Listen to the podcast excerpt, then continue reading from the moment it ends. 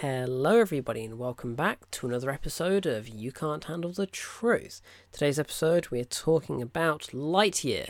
So this is the latest Pixar film that was released in cinemas not too long ago, and it's the origin story pretty much for Buzz Lightyear the toy. So this is the movie, I should mention this, this is the film that Andy, the kid from Toy Story one, two and three, would have seen in nineteen ninety-five to make him want a toy of Buzz Lightyear for his birthday. So this is a oh, f- me, a film within a fictional universe of films about the fictional person that the toy is based on. I I think I think let's just go with that. So it's good, right? It's a fun film. I think it starts off a bit shaky. I wasn't really convinced until the very ending, but by which point I was thinking, yeah, f- it, Pixar's done it again. It's it's fun. It's really good.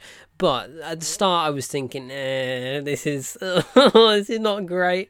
There's a little cool montage sequence about fifteen, twenty minutes in, which is really interesting and very exciting, but also very heartbreaking. So I cried. Well, I almost cried. I was very, very close, stupidly close, to crying twice during the first time watching it and once during the second time. Because the first time, it almost made me cry right at the very end as well. Second time, I was fine, but that montage sequence about twenty minutes in, that that is lethal. I think that's one of the worst montages that Pixar have done since Up.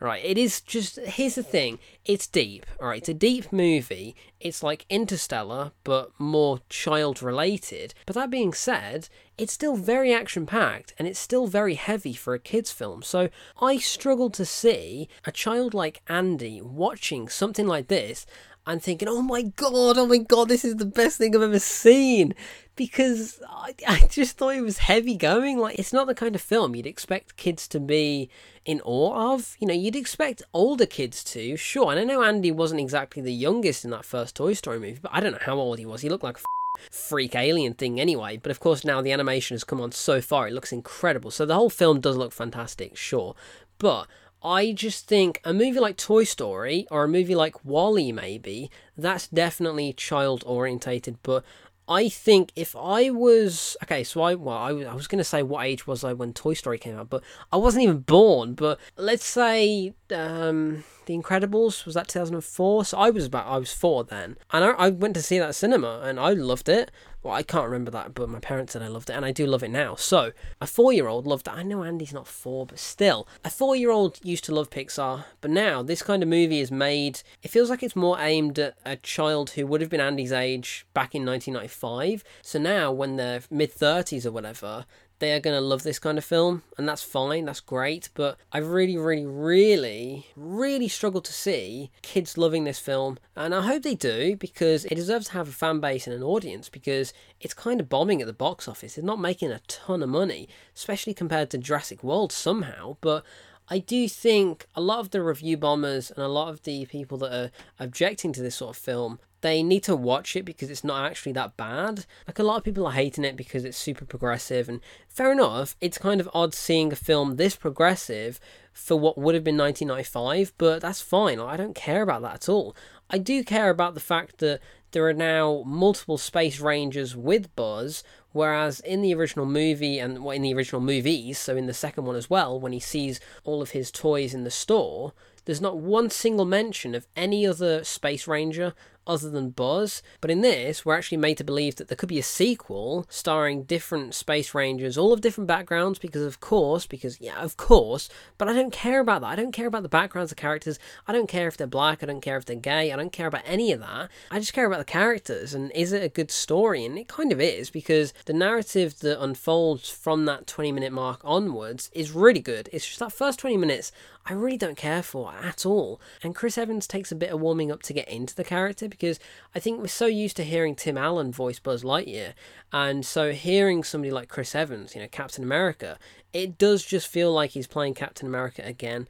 And the biggest issue I had with this film is it definitely feels like an Avengers film or something that Marvel would make rather than Pixar, because yes, it's all overseen by Disney and they have the final say, so of course they're going to try and make this film as closely like their other films as possible, because that's going to A, sell more tickets, and B, franchise it. So sure, I can understand why they've done it, but when the credits come up, when it's like Disney presents a Pixar Animation Studios film, whatever, it's in exactly the same font and design as the Avengers films. So I don't get why they've done that, because not once would anything in this universe suggest it should be like that, but it is. And there's Easter eggs and references later on. So somebody says on your right, and I'm just thinking that's a play on on your left, surely. And there's a guy that snaps his fingers. I'm like, that's just Thanos. So ultimately, Lightyear feels like a Marvel film, you know, crossed with Star Wars a little bit here and there with the hyperdrive situation. But it's fun, all right? By the end of it, I was having a lot of fun. There's one sequence towards the end which is unbelievably cool, and I think they deserve a lot of credit for what they've been able to do, because it looks fantastic. It will probably keep you engaged. There were a few moments the second time watching I was thinking, eh, it's okay. But one of my other gripes with this film, Taika Waititi, all right? I used to really, really enjoy Taika Waititi when he appeared in things, whether it was a cameo role or whether he was directing something. Right, What We Do in the Shadows and Flight of the Concords, it's all really funny what he's been able to do in the past, but ever since he went to Marvel to do Thor Ragnarok, I feel like he's just sold out. I really feel like he's the definition of selling out, because I'm getting a little bit tired. No, scratch that, I'm getting really f- tired of Taika Waititi in these sort of films, because he doesn't need to be in there, right? He really doesn't. But between this, The Mandalorian and Thor, he's in so many Disney properties, I just don't care for him anymore. And it's a shame, because I used to find him really funny. But I know I'm not alone in thinking this, right? I've seen a few people on Twitter saying exactly the same. A few years ago, we would never think we'd get tired of seeing Taika Waititi in films or hearing his voice, but it just seems too much. And the fact that he's playing Korg and directing Thor Love and Thunder just next month, it's just all happening in such a quick succession. Ever since Jojo Rabbit, he's gone right downhill, in my opinion. I don't want to make this all about him, and look, he's just one guy, he can't ruin a film, but his character is so annoying in this. He's really clumsy, and that's his whole personality, right? He's clumsy, and he likes pens, and he keeps mentioning it, and he's so annoying, right? He almost kills Socks, who, I think Socks is the standout for this film, right? The robot companion cat that Buzz has got. But here's the other thing, if Andy would have watched this in nineteen ninety-five, I wouldn't think he'd prefer a Buzz Lightyear toy. I think he would prefer prefer one of Socks, because Socks is amazing, and I'm pretty sure Socks... Well, look, here's the thing. As soon as I saw Socks, the cynic in me said, that's just Disney making money, right? That is them marketing the sh** out of a new toy. Let's have this new fun companion character in their new film. It's going to sell so many toys. So many toys. But then I just started thinking, yes, screw it, I don't care. I love Disney. Even the worst films that Disney have made are still really fun, and this is one of them, because look, it's not as good as Toy Story one, two, three, or four, but it's still really fun, and it's still that typical Pixar. Makes you cry, makes you laugh, makes you smile, makes you feel so many different emotions. It's great, okay? It is really fun, and by the end of it, I was completely sold, and I did go and watch it again, so obviously it wasn't so bad that I didn't want to watch it again, because I did. But I just, I really don't think Andy would have liked it. I just find it kind of hysterical, because for me, there were some moments that got really intense, and they were extremely action-packed and very loud and just explosion-heavy. Like, there are so many ambushes and explosions just when you least expect it. So I would think a kid like Andy would be f- traumatized by the end of this, but no, he's not. He wants a Buzz Lightyear toy, of course. I don't get it.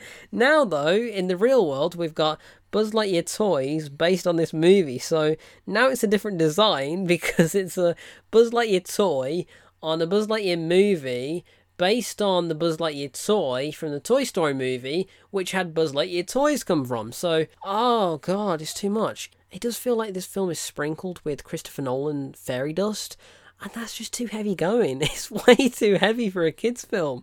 But yeah, that's good for me, it's good for older audiences, but for kids, I don't think so. I don't think so.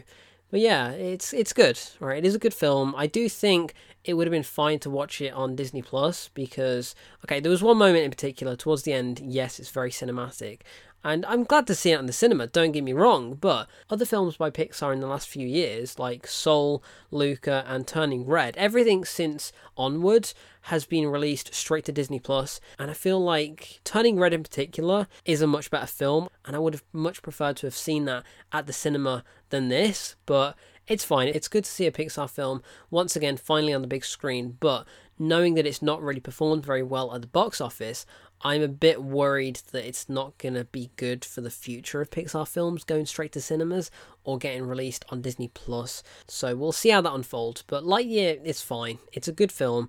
It's an entertaining film. It's just, it takes a bit of getting into before it really finds its feet. So after that point, I was having a great time. I really was. The twist is a bit eh. I'm not really sure about the twist. Again, that gets really deep and really heavy, and I'm not really sure kids are going to understand it, because I don't personally understand it too clearly. But I, I don't know. It's not meant to be something that you think about too much. It's just meant to... Well, that's the thing.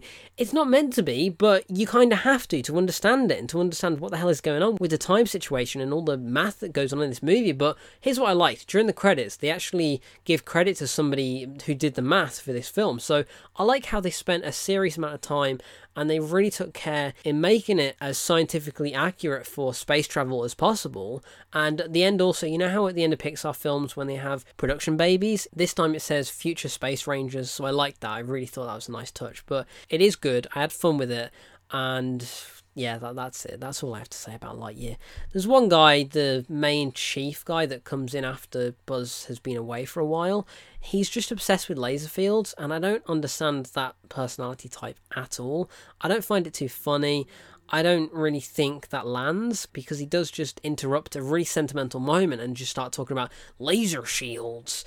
I, yeah, it's weird. It's a bit of a mishmash overall, but there is a lot of fun to be had with it, and by the end, yeah, it's great. Also, I'm sure this film is packed full of Easter eggs. Like, there's references to Buzz Lightyear the toy when he says, "You're mocking me, aren't you?" But Chris Evans doesn't deliver it as strongly as Tim Allen would, so it didn't quite work for me. But there's also references to other Pixar productions, so Monsters, Incorporated, you can see the canisters at one point, which is cool, and I'm sure there are a ton more, so it will be the kind of thing to deep dive into and pay close attention to, to spot all the Easter eggs. I don't want to say too much more without getting into spoilers. I may do a spoiler review, but we will see anyway. Go and check it out. I would recommend it. I definitely would recommend seeing it. Maybe not the cinema, but I'd just say check it out, because a lot of people are hating it before they've even seen it, and it's not as bad as I thought it was going to be, so it did surprise me in that regard, so fair play to it. Are we going to see a Woody solo film next in the style of Django Unchained?